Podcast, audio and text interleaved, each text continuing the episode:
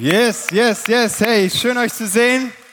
Auch nochmal herzlich willkommen von meiner Seite. Ich freue mich, dass ihr da seid und nochmal mit einem Blick in die Kamera. Jetzt Erlangen und Ansbach sind jetzt auch zugeschaltet und auch online. Die sind schon seit Anfang an mit dabei. Komm in Nürnberg, lasst uns mal den Leuten, unseren Geschwistern überall an den Standorten einen Riesenapplaus geben. Von hier aus Nürnberg. Hey, ganz, ganz besonders viel Liebe und Grüße gehen raus nach Ansbach, weil die haben heute Premiere. Die sind heute das allererste Mal im Kino in Ansbach, im Kapitol Kino. Die haben letzte Woche Umzug gehabt, im Posthof, vom Posthof ins Kino. Heute Ansbach, wir wünschen euch einen richtig guten ersten Tag im Kino. Komm, wir geben dir nochmal einen Riesenapplaus. Wir feiern euch, auch die kommenden Wochen im Kino. Kirche im Kino, ähm, richtig cool. Hey, ich ähm, freue mich so, dass, dass ich heute predigen darf. Es ist immer ein Vorrecht für mich, wenn ich Gottes Wort bringen darf und bin auch so dankbar einfach für das Vertrauen von Pastor Konsti, von der Gemeindeleitung. Und ähm, ich, äh, ja, meine Frau ist heute mit dabei. Das ist auch so, so, so klasse. Die Caro sitzt hier vorne mit dabei. Und wir, wir, wir, sind, wir sind so dankbar, Teil dieser Church zu sein und Teil dieser Familie zu sein, dieser, dieser Gemeindefamilie. Und ich ähm, möchte noch mal kurz Rückblick machen über das, was wir die letzten Wochen gehört haben. Wir sind ja gerade mitten in dieser Predigtserie über Werte. Wer die letzten zwei Wochen dabei war, der hat was mitbekommen. Vor zwei Wochen hat unser Pastor Konsti über den wichtigsten Wert überhaupt gesprochen, über Jesus. Ja, über Jesus als Wert. Jesus so der Ausgangspunkt von aller Gemeindekultur, von allen Werten überhaupt und auch der gemeinsame Nenner für uns Christen und alle Kirchen ist Jesus. Das ist ganz wichtig. Das zweite Thema letzte Woche hat Pastor Johannes Schneider gehalten, der Leiter vom Theologischen Seminar in Erzhausen, auch gleichzeitig der Leiter von unserem Gemeindeverband Ecclesia.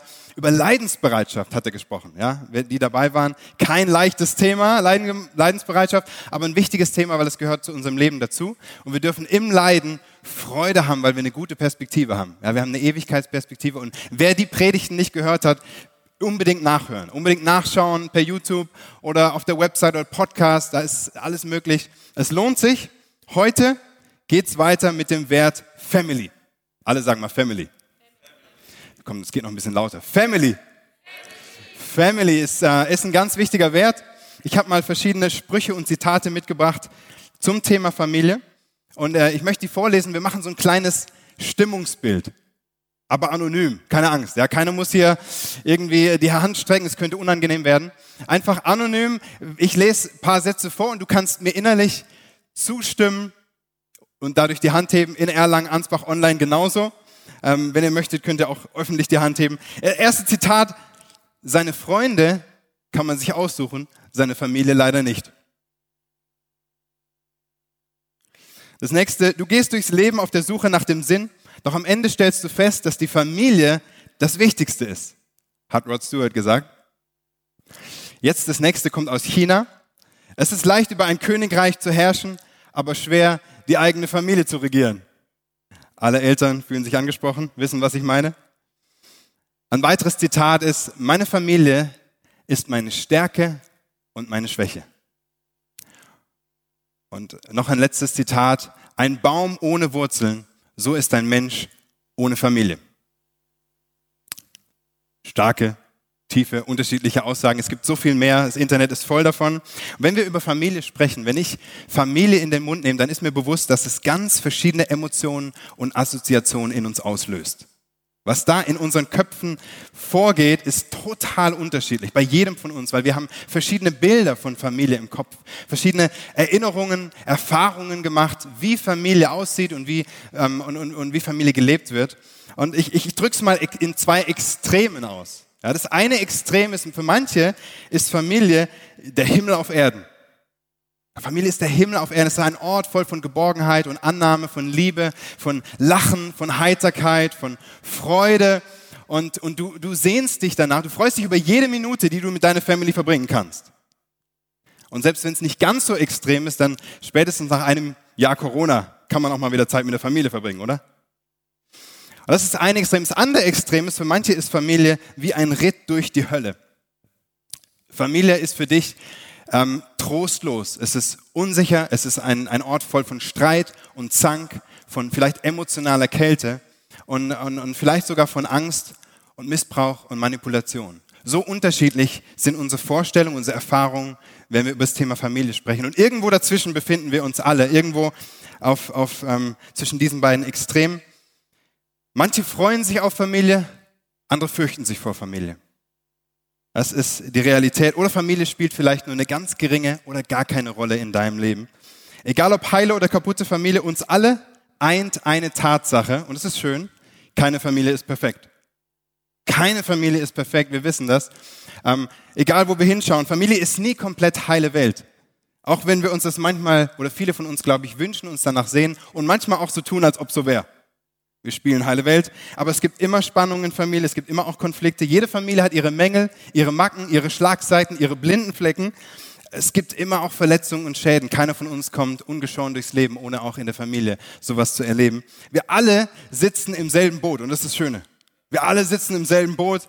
Ja, auch, auch in Erlangen. Ja, wir sitzen im selben Boot. Wir sind Schüler. Wir sind auf dem Weg. Wir sind Lernende, wenn es ums Thema Familie geht. Und das gilt auch für Caro und für mich. Wir, wir haben ganz, ganz tolle Familien. Wir haben das Vorrecht, wirklich in, in tollen Herkunfts, Herkunftsfamilien aufgewachsen zu sein. Und unsere Eltern haben so viel uns mitgegeben. Auch ähm, Mama und Papa, falls ihr gerade zuschaut, vielen Dank für alles, was ihr in mein Leben, in das Leben von meinen Geschwistern investiert habt. Das ist so viel. Und trotzdem haben auch wir keine perfekten Familien. Ich habe neulich mit meiner Mama über unsere Vorfahren gesprochen. Wir haben so ein Gespräch gehabt und meine Mama liebt Ahnenforschung. Sie hat die letzten Jahre ganz viel Zeit investiert, um zu gucken, hey, was waren die letzten fünf, sechs, sieben Generationen oder sogar noch länger. Ähm, und, und, und, und sie schaut nicht nur nach Daten, Fakten und Namen, sondern sie schaut wirklich, was waren die Persönlichkeiten dieser Leute? Was waren die Charakterzüge? Was waren die Höhen und Tiefen im Leben dieser Vorfahren von uns? Und was hat uns geprägt als Person? Und da haben sich richtige Abgründe aufgetan. Ja, wo wir so darüber gesprochen haben, haben wir gemerkt, hey, da gab es Dinge, die wirklich schwierig waren und die ziehen sich bis heute durch. Wir können die sehen oder zumindest Überreste davon sehen bis heute in unserer Familie und auch in meinem Leben. Und, ähm, und von daher, hey, wir sind nicht perfekt. Meine Familie ist nicht perfekt. Ich bin nicht perfekt. Ich bin auch kein perfekter Ehemann und Vater, fragt meine Frau. Ähm, und meine Kernfamilie, hey, Familie ist nicht perfekt, aber, aber, aber, aber Gott liebt Familie. Und das Schöne ist, das ist ja auch die Realität der Bibel. Auch in der Bibel sehen wir ganz viele unperfekte Familien. Wir müssen ehrlich gesagt sogar ganz lang suchen, bis wir eine gute Familie in der Bibel entdecken. Es ist, es ist ein Familiendrama nach dem anderen, was sich da auftut, wenn du die Bibel liest. Ja, es geht schon von Anfang an los. Adam war ziemlich passiv, so als Ehemann. Als seine Frau Eva die verbotene Frucht gegessen hat, stand er einfach daneben und nichts, hat nichts gesagt und nichts getan. Seine Verantwortung einfach nicht wahrgenommen. Und es geht dann weiter mit dem ersten Kind, dass der erste Sohn von Adam und Eva, Kain, erschlägt seinen eigenen Bruder Adam. Nicht Adam, Abel. Was für eine Familie. Isaak und Rebekka hatten Lieblingskinder. Jeder von ihnen hatte einen Lieblingssohn und daraus ist ein jahrelanger Konflikt entstanden zwischen Esau und Jakob. Josef wurde von seinen Brüdern geschlagen und ins Ausland verkauft. König David wurde von seinem eigenen Sohn vom Thron verdrängt und öffentlich entehrt. Und es geht weiter. Wir könnten so viele Beispiele aufzählen. Hey, die Bibel nimmt kein Blatt vor den Mund, wenn es um kranke und kaputte Familien geht. Ja, da sind wir in guter Gesellschaft oder würde vielleicht sagen, hey, so schlimm ist bei uns nicht. Ja. Ähm, aber ein Familiendrama jagt das andere. Und doch ist Familie so ein wichtiger Wert für Gott und für uns als Christen. Es ist Gottes Herzschlag, wenn wir reinschauen in die Bibel. Und ähm, von Anfang bis Ende, der Wert von Familie, von, von Liebe, ähm, ist ein, es ist ein erstrebenswertes Ideal was Gott uns zeigt. Und wir könnten locker zehn Wochen über Familie reden. Ohne, ohne Probleme. Wir könnten eine ganze Predigtserie einfach mal zwei, drei Monate nur über Familie reden. Über Ehe, über, ähm, über, über Umgang mit Eltern, Umgang mit Kindern, über Erziehung, über ähm, geistliche Familie. Da gibt es so viel zu sagen. Ähm, und das möchte ich heute nicht tun, keine Angst. Ja? Also ich werde keine zwei Stunden predigen. Ich möchte aber ein paar grundlegende Pflöcke einschlagen zum Thema Familie. So ein paar grundlegende, so wirklich Pfeiler, Eckpfeiler und Pfosten, die wichtig sind für uns zum Verständnis von Familie, immer aus der Sichtweise von Werte. Familie als Wert. Was ist der, was ist der Wert von Familie? Und deswegen schreib mit, egal ob du hier in Nürnberg sitzt oder online mit dabei bist, hey, schreib mit oder in Ansbach im Kapitol, mach dir Notizen und wenn es offene Fragen gibt, die wird es sicherlich geben, auch nach dieser Predigt, Sachen, die ich nicht angesprochen habe oder die unklar sind, sprich mit anderen Leuten drüber. Vielleicht mit deiner Familie, mit deinem Ehepartner, vielleicht mit Freunden, mit deiner Kleingruppe oder deinem Team. Aber lasst uns über diesen Wert Familie reden. Seid ihr mit dabei? Ansbach, Kapitol, Kino. Seid ihr mit am Start? Ja, ich hoffe es. Ähm, wir, wir legen los mit dem ersten Vlog. So wirklich diese erste Basis, das Wichtigste. Gottes Herzschlag ist Familie. Ja, ich schlag das mal so ein. Gottes Herzschlag ist Familie. Das sehen wir von Anfang an. In der Schöpfung schafft Gott den Menschen, Mann und Frau, Adam und Eva, und er sagt zu ihnen, eins seiner ersten Worte, 1. Mose 1, Vers 28, seid fruchtbar und vermehrt euch und bevölkert die Erde und nehmt sie in Besitz. Seid fruchtbar, vermehrt euch, bevölkert die Erde und nehmt sie ins Besitz. Da, da, nehmt sie in Besitz. Da kommt Familie ins Spiel. Familie ist Gottes Erfindung. Es ist sein Auftrag an uns. Er sagt, macht es so. Es ist wichtig. Es hat eine Funktion. Familie hat hier an der Stelle eine ganz wichtige Funktion, die Schöpfung zu entfalten und die Schöpfung zu erhalten. Familie soll die Schöpfung entfalten und die Schöpfung erhalten. Und das geht nicht alleine. Da brauchst du andere dafür. Da brauchst du Teamwork. Ja, das geht nicht ohne Fortpflanzung. Es braucht viele Hände. Es braucht Familie. Gemeinsam sind wir stark. Und deswegen, Familie ist Gottes Erfindung und sein Wunsch. Wir sehen weiter in den zehn Geboten, die ja ganz bekannt sind, diesem Dekalog, was Gott Mose auf dem Berg Sinai gegeben hat. Drei dieser Gebote handeln von Familie. Ja, in 2. Mose 20, Vers 12 und 14 und 17, da steht, Ehre deinen Vater und deine Mutter, damit du lange lebst in dem Land, das der Herr dein Gott dir gibt. Ehre deinen Vater und deine Mutter. Das nächste Gebot ist, äh, was dann kurz danach kommt, ist Vers 14. Du sollst nicht die Ehe brechen. Und Vers 17. Du sollst nicht das Haus deines Nächsten begehren, weder seine Frau, noch seinen Sklaven oder seine Sklavin, sein Rind oder sein Esel oder sonst etwas, das ihm gehört.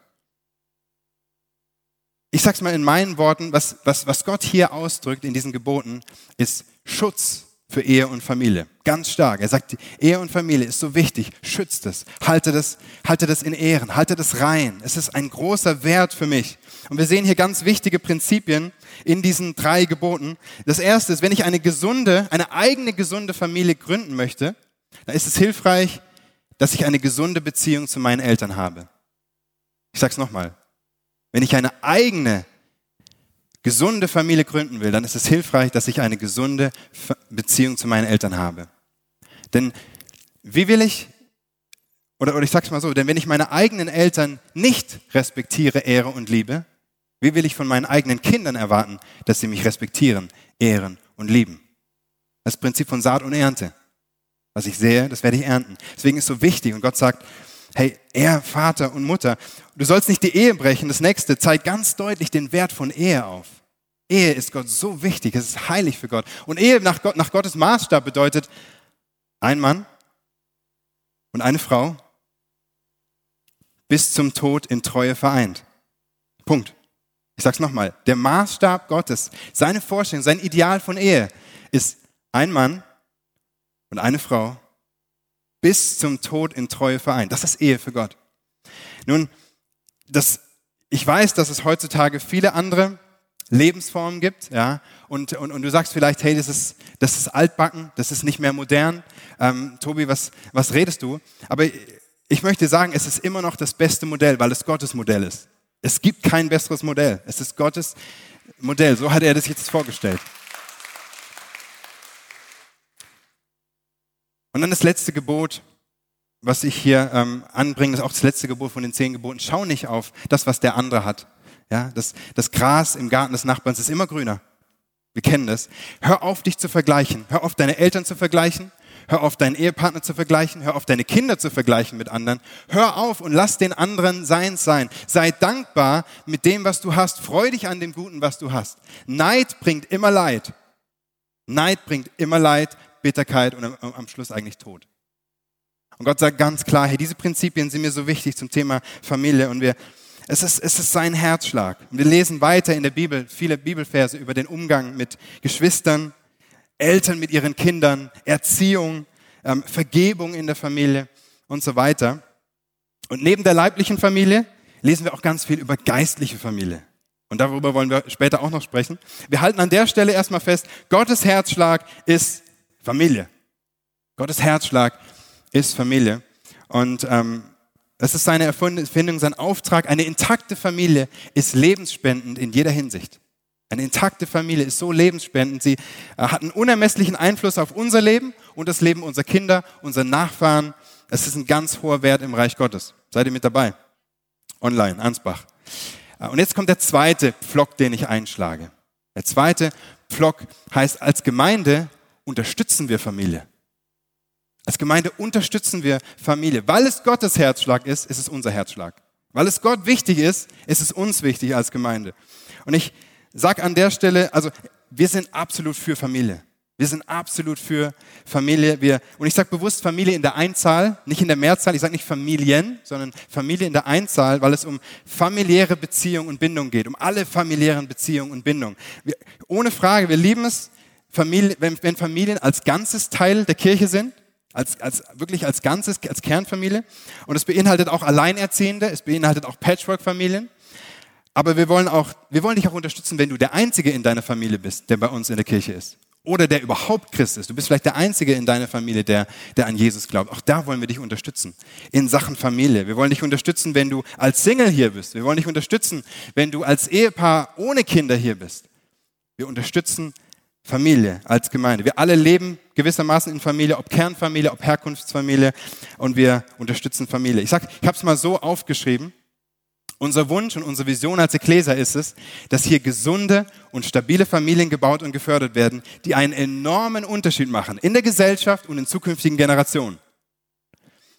Nochmal, unser Wunsch und unsere Vision als Ekklesia ist es, dass hier gesunde und stabile Familien gebaut und gefördert werden, die einen enormen Unterschied machen in der Gesellschaft und für zukünftige Generationen. Es, und die, die Familie ist so wichtig, dass genau das passiert. Deswegen haben wir eine Ehearbeit. Ja, wir, haben eine, wir haben gestern Eheabend gehabt während dem Länderspiel, ähm, haben einen Eheabend gehabt und das, das, haben so lange auch drauf gewartet. Es war ein unglaublich toller Eheabend und ich ähm, bin einfach so begeistert. Wir, wir, wir machen Ehevorbereitung aus diesem Grund, weil Ehe für uns wichtig ist. Für alle Paare, die sich trauen lassen, machen wir Ehevorbereitung. Wir, wir bieten Eheberatung an, wenn es mal kriselt. Und wir, wir, der Kern unserer Ehearbeit sind Ehekleingruppen. Paare, die sich treffen in Gruppen, die Beziehungen aufbauen, die Freundschaften aufbauen, die das Leben miteinander teilen und wirklich Tacheles reden. Hey, wie sieht's bei euch aus in der Ehe? Und, und, und, und wie geht ihr mit diesen Herausforderungen um? Und es ist so wertvoll, ähm, wenn wir in diesen Gruppen zusammenkommen. Und ich möchte einfach an der Stelle mal Danke sagen an alle Kleingruppenleiter, besonders im Ehebereich, besonders im Ehe- und Familienbereich. Danke euch für euren Dienst. Danke auch an, ähm, an Familie Beetz, die sind heute in Erlangen mit dabei, ähm, Simon und Tabea und an Familie Berger. Ich glaube, ihr seid hier im Raum. Streckt mal die Hand nach oben. Marco und Silvi, ihr investiert so viel in Ehepaare, werdende und bestehende Ehepaare. Hey, komm, wir geben den Paaren mal einen riesen Applaus. Danke.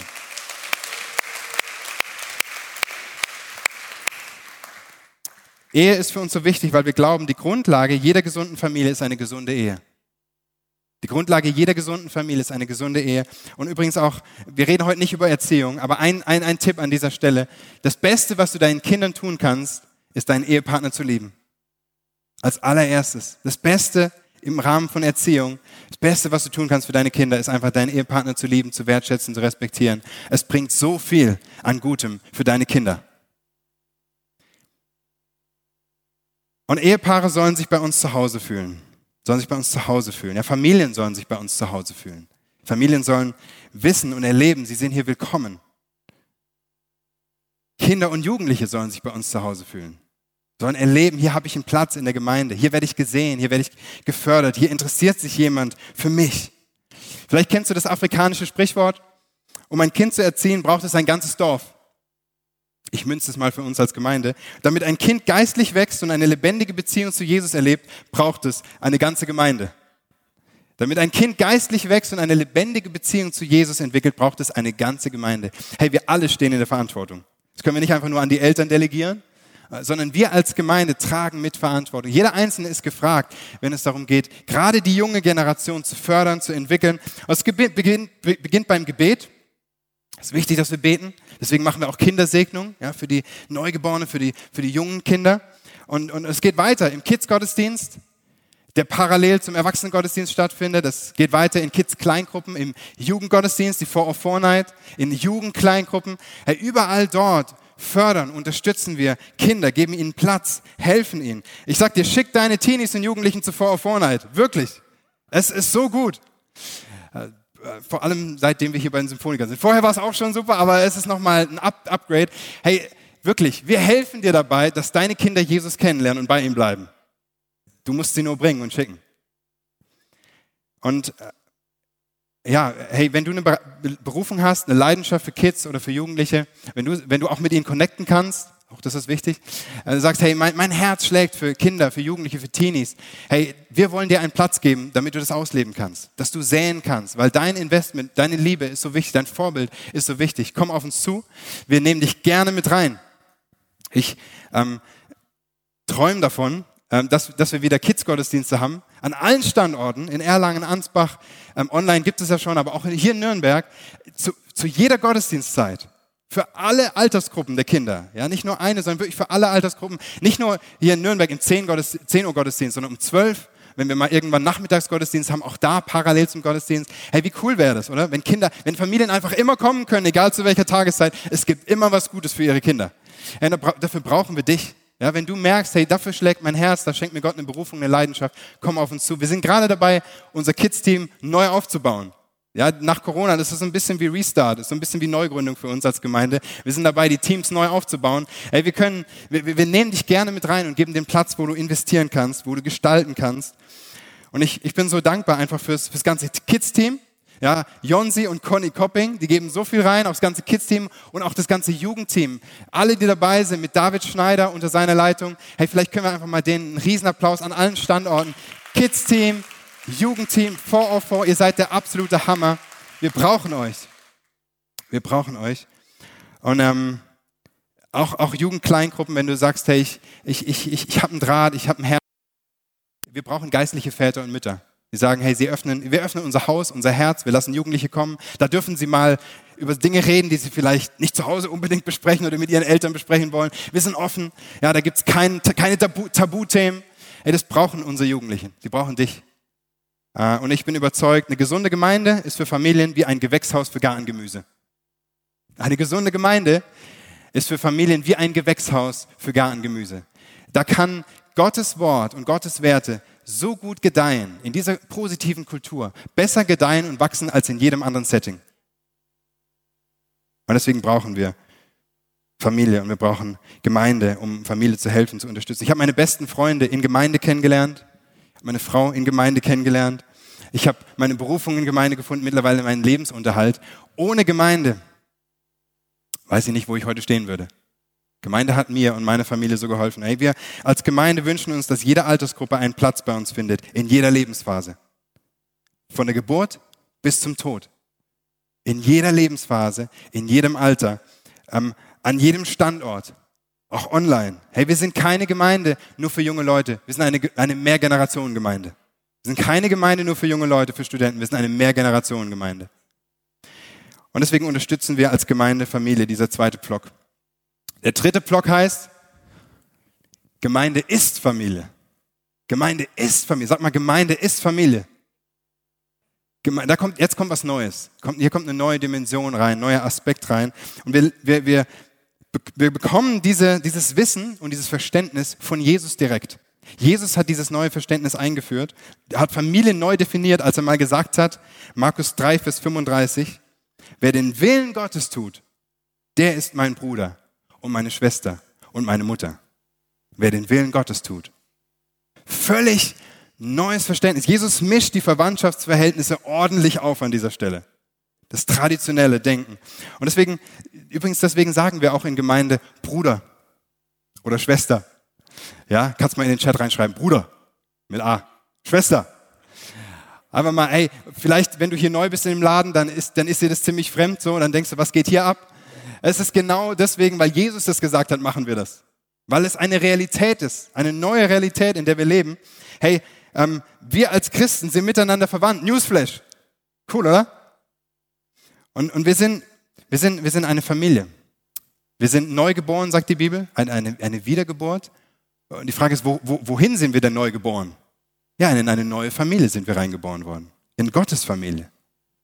Gott hat uns adoptiert, ein anderes Bild, das wir in der Bibel lesen, hat uns adoptiert als seine Söhne und Töchter. Johannes 1, Vers 12 bis 13 steht, allen aber, die ihn aufnahmen, denen gab er das Recht, Kinder Gottes zu werden. Kinder Gottes. Denen, die an seinen Namen glauben. Die nicht aus dem Blut, noch aus dem Willen des Fleisches, noch aus dem Willen des Mannes, sondern aus Gott geboren sind. Die aus Gott geboren sind. Wir sind aus Gott geboren. Das ist nicht, das ist ein starkes Bild. In dem Moment, in dem du Jesus als deinen Herrn annimmst, wirst du in eine neue Familie reingeboren. In diesem Moment bekommst du eine riesige, universelle, geistliche Familie und konkret sichtbar wird es durch die Ortsgemeinde, durch die Ecclesia oder durch andere Ortsgemeinden. Ähm, und das ist dein geistliches Zuhause. Deswegen sagen wir geistliches Zuhause. Willkommen zu Hause ist unser Motto als Kirche. Willkommen zu Hause, ja, ähm, weil wir Familie sind.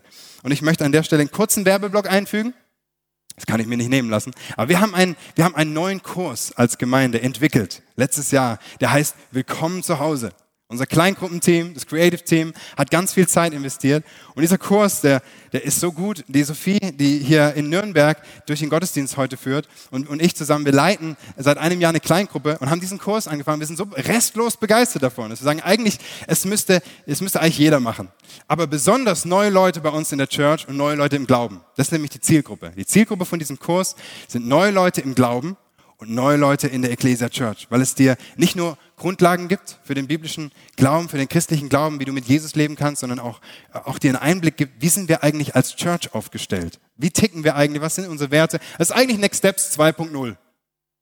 Und deswegen, hey, wirklich, sei mit am Start, besuch so eine Kleingruppe. Wenn du schon ein paar Jahre bei uns in der Church bist, und du merkst, du hast ein Herz dafür, Menschen einen Platz in unserer Gemeindefamilie zu geben, ihnen zu helfen, wirklich hier anzukommen, ein Zuhause zu finden, dann ermutige ich dich, leite so eine Kleingruppe. Es ist nicht so schwierig, ja, wir geben dir alle Tools und Tipps an die Hand, aber wir brauchen ganz viele von diesen ähm, Gruppen, weil, weil, weil unsere Gemeinde wächst und es kommen neue Leute und wir wollen Leute mit in die Gemeindefamilie nehmen. So, du hast also jetzt eine leibliche und eine geistliche Familie.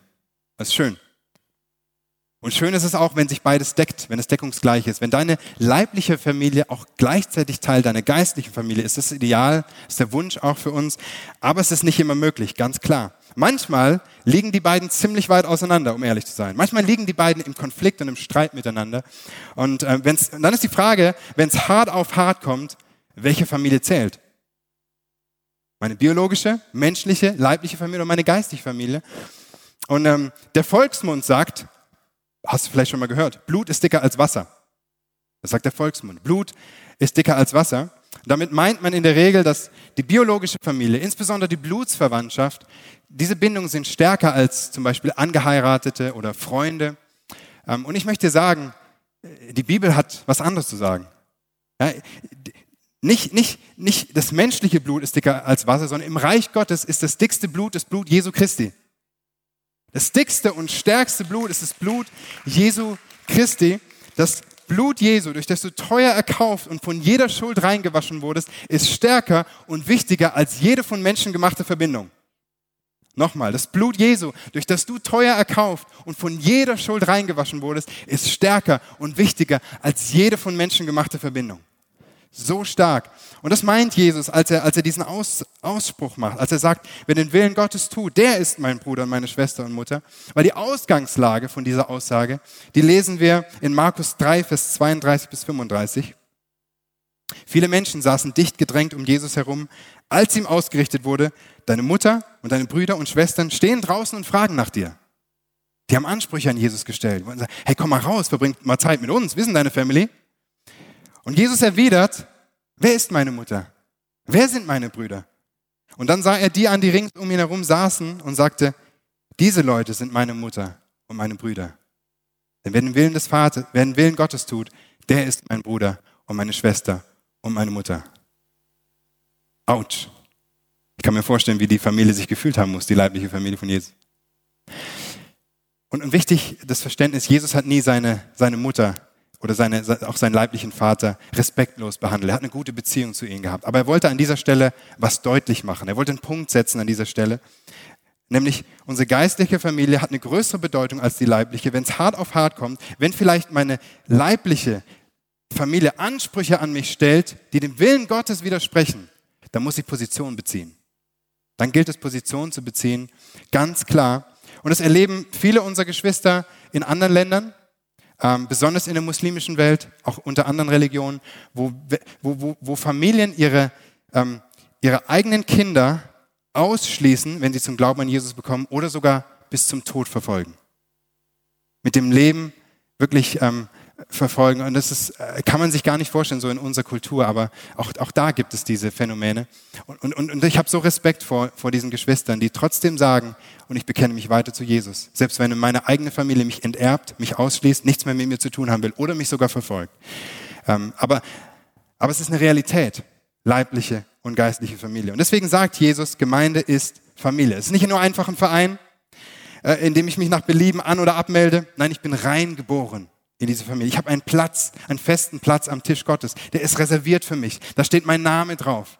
Ich bin wichtig für Jesus. Ich habe Geschwister bis in Ewigkeit. Ich bin verbunden mit geistlichen Geschwistern. Egal in welcher Konfession oder Denomination oder welche Gemeinde, wer sich zu Jesus bekennt, äh, ist sein Bruder und seine Schwester, gehört zu ihm und ist damit verbunden miteinander.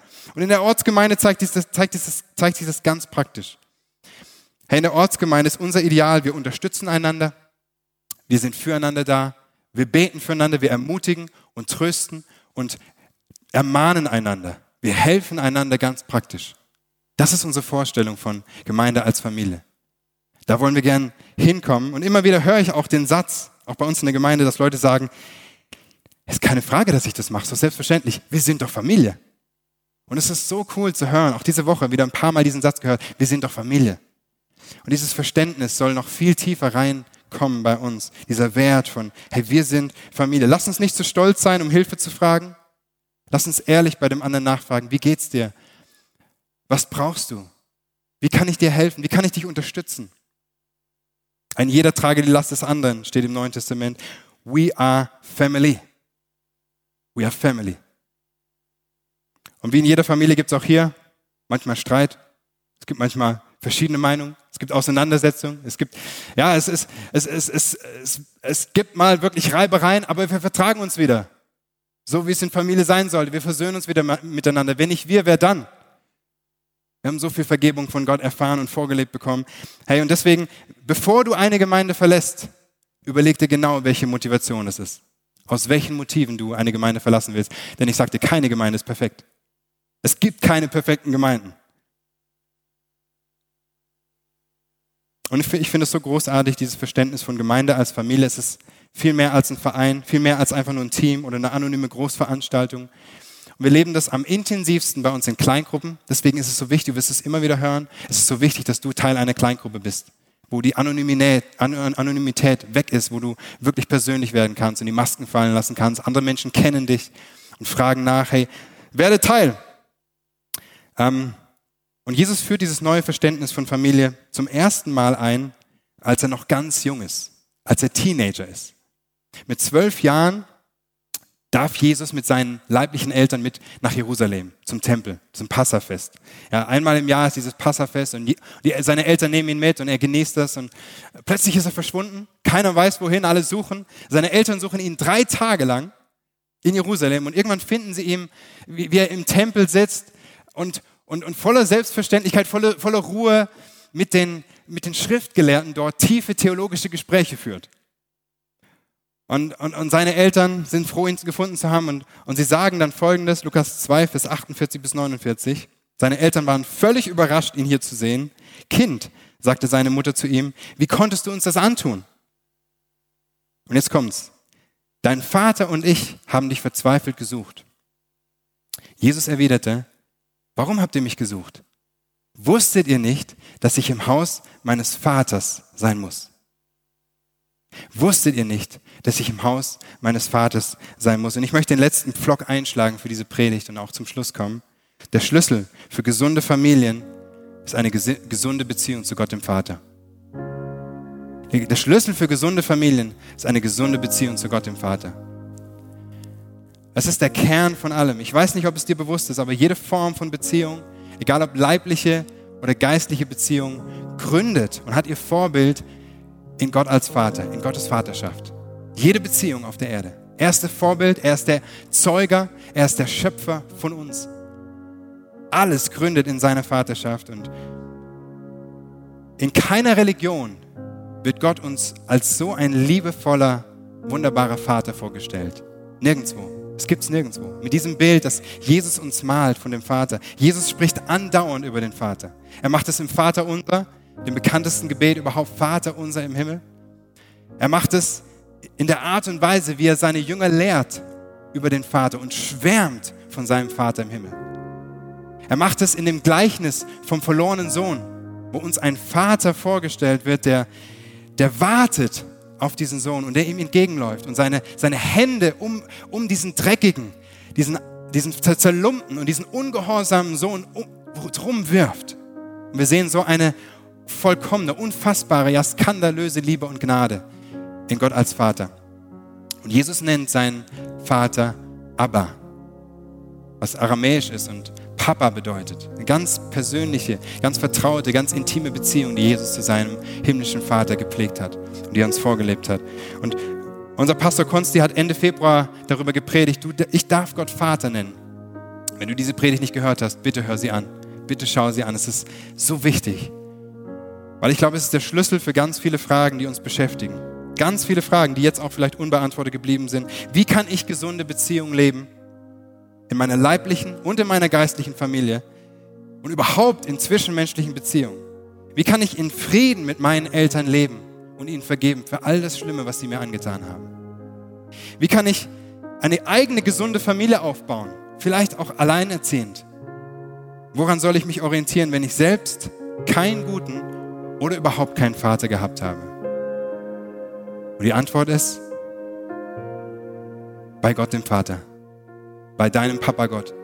Bei deinem Papa Gott findest du die Antworten auf diese Frage. Hey, bei, bei, am Vaterherz Gottes wird mein Herz gesund und stark. Wird dein Herz gesund und stark. Nur dort. Es gibt so viele Christen und ähm, du kannst jahrzehntelang Christ sein, du kannst an Gott glauben, mit Jesus unterwegs sein und du hast noch nie diese Dimension des Vaterherz Gottes für dich entdeckt. Du hast vielleicht noch nie Gott als, als Vater erlebt, weil du so andere Erfahrungen mit deinem Vater gemacht hast. Ich möchte sagen, Gott ist, Gott ist anders als menschliche Väter, als jeder menschliche, noch so gute Papa. Gott ist perfekt. Er ist der perfekte, vollkommene Vater. Und er sagt zu dir, mein Sohn, meine Tochter, komm zu mir. Ich liebe dich. Vollkommen. Vollkommen. Der Schlüssel für jede Familie, für jede gesunde Beziehung ist unsere gesunde Beziehung zu Gott dem Vater. Und ich möchte gerne mit uns am Ende des Gottesdienstes genau dafür beten, überall, wo wir sind, online, Erlangen, Ansbach. Ich bitte die Campuspastoren in Ansbach und Erlangen schon mal nach vorne zu kommen, danach zu übernehmen. Vater, ich danke dir für deine Liebe zu uns. Ich danke dir, Gott, dass du perfekt bist, vollkommen bist. Ich danke dir, dass wir dich kennen dürfen auf eine tiefe und vertraute Art und Weise. Danke, dass du Familie gegründet hast, dass Familie so ein wichtiger Wert für dich ist, dass wir, dass wir lernen dürfen, wie wir in gesunden leiblichen und auch in gesunden geistlichen Familien leben dürfen. Und bitte hilf uns dabei. Hilf uns, jeder, jeder in seiner Familie, jeder in, in, in seiner Stellung, in seiner Lebensphase, mit seinen Herausforderungen. Ich bete, dass du, dass du uns neue Dinge offenbarst über Familie von dir. Und genau das Richtige, was für uns dran ist, in jeder Lebenslage, was der nächste Schritt ist, wie wir, wie wir einfach mehr noch deine Liebe empfangen und weitergeben können an unsere Familie, unsere Ehepartner, unsere Kinder, unsere Eltern, in jede Richtung, jede Beziehung. Ich bete, dass wir als Gemeinde noch tiefer in, in, in, in diesem Verständnis wachsen, was Familie ist, als Gemeinde dass wir, dass, dass wir das leben und umsetzen, ganz praktisch im Alltag, dass wir füreinander da sind. Ich danke dir für, für, für diese neue Realität. Ich danke dir für geistliche Geschwister, die ich haben darf. Und jeder von uns. Danke, Jesus. Und ja, überall da, wo Blockaden sind, überall da, wo Mauern sind, überall da, wo ein falsches Verständnis herrscht von Familie, auch von, von dir, Gott, als Vater, da bitte ich, räume du es aus dem Weg heute an diesem Tag. Jetzt in diesem Augenblick, räume du alle Hindernisse aus dem Weg, dass Menschen kommen und dich als liebevollen Vater erleben und heil und gesund werden in ihrem Verständnis von, von Vater, von Elternschaft, von Familie. Und während alle Augen nochmal geschlossen bleiben, möchte ich einen Augenblick nehmen und auch, und auch zu dir sprechen, der du hier im Gottesdienst bist, der du vielleicht noch gar nicht mit Jesus unterwegs bist. Ich möchte dir die Möglichkeit geben, dass du diesen ersten Schritt gehst und Gott als dein Vater, Gott als dein Herrn annimmst. In Jesus hat er dir seine Liebe gezeigt. In Jesus, der am Kreuz für dich gestorben ist, der sein Leben für dich gegeben hat, hat er alle Schuld reingewaschen von deinem Leben, allen Mist, den du verbockt hast. Und wenn du hier bist und du sagst, dieses Angebot, dieses Liebesangebot möchte ich heute annehmen. Es ist mein nächster Schritt. Ich brauche Jesus. Ich brauche Vergebung. Ich brauche ein neues Leben. Dann möchte ich von hier vorne für dich beten. Ähm, und ich bitte dich einfach, da wo du sitzt, alle Augen sind geschlossen, wir haben Privatsphäre, heb einfach deine Hand als Zeichen für Gott. Hier bin ich. Gott, ich brauche dich. Ich werde von hier vorne für dich beten. Wer ist da, der sagt, ich gebe mein Leben in deine Hände, Jesus, an diesem Tag? Einfach jetzt Hand ganz weit nach oben und ich bete von hier vorne für jede Person. Danke. Danke da hinten. Können wir gemeinsam beten. Jesus, ich danke dir für die Personen, die sich ausstrecken nach dir, nach diesem neuen Leben. Ich danke dir, dass du jetzt reinkommst mit deiner Vergebung, mit deiner Gnade, mit neuem Leben. Danke, dass du sie in, ein, in deine Familie reinnimmst, Gott. Und dass du alles, alles, alles am Kreuz getan hast, was es braucht. Bitte vergib jede Schuld, bitte lass sie auch erleben, dass, dass, dass, dass sie frei sind von jeder Schuld, Scham und Verdammnis. Schenke ihnen neues Leben. Danke für deinen Heiligen Geist, der jetzt reinkommt, der, der neue Perspektive gibt, der Glauben schenkt und der hilft, auch die nächsten Schritte zu gehen. In Jesu Namen. Danke und Amen. Hey, hier in Nürnberg und online, wir wollen mal den Leuten einen Riesenapplaus geben, die sich gerade entschieden haben für Jesus.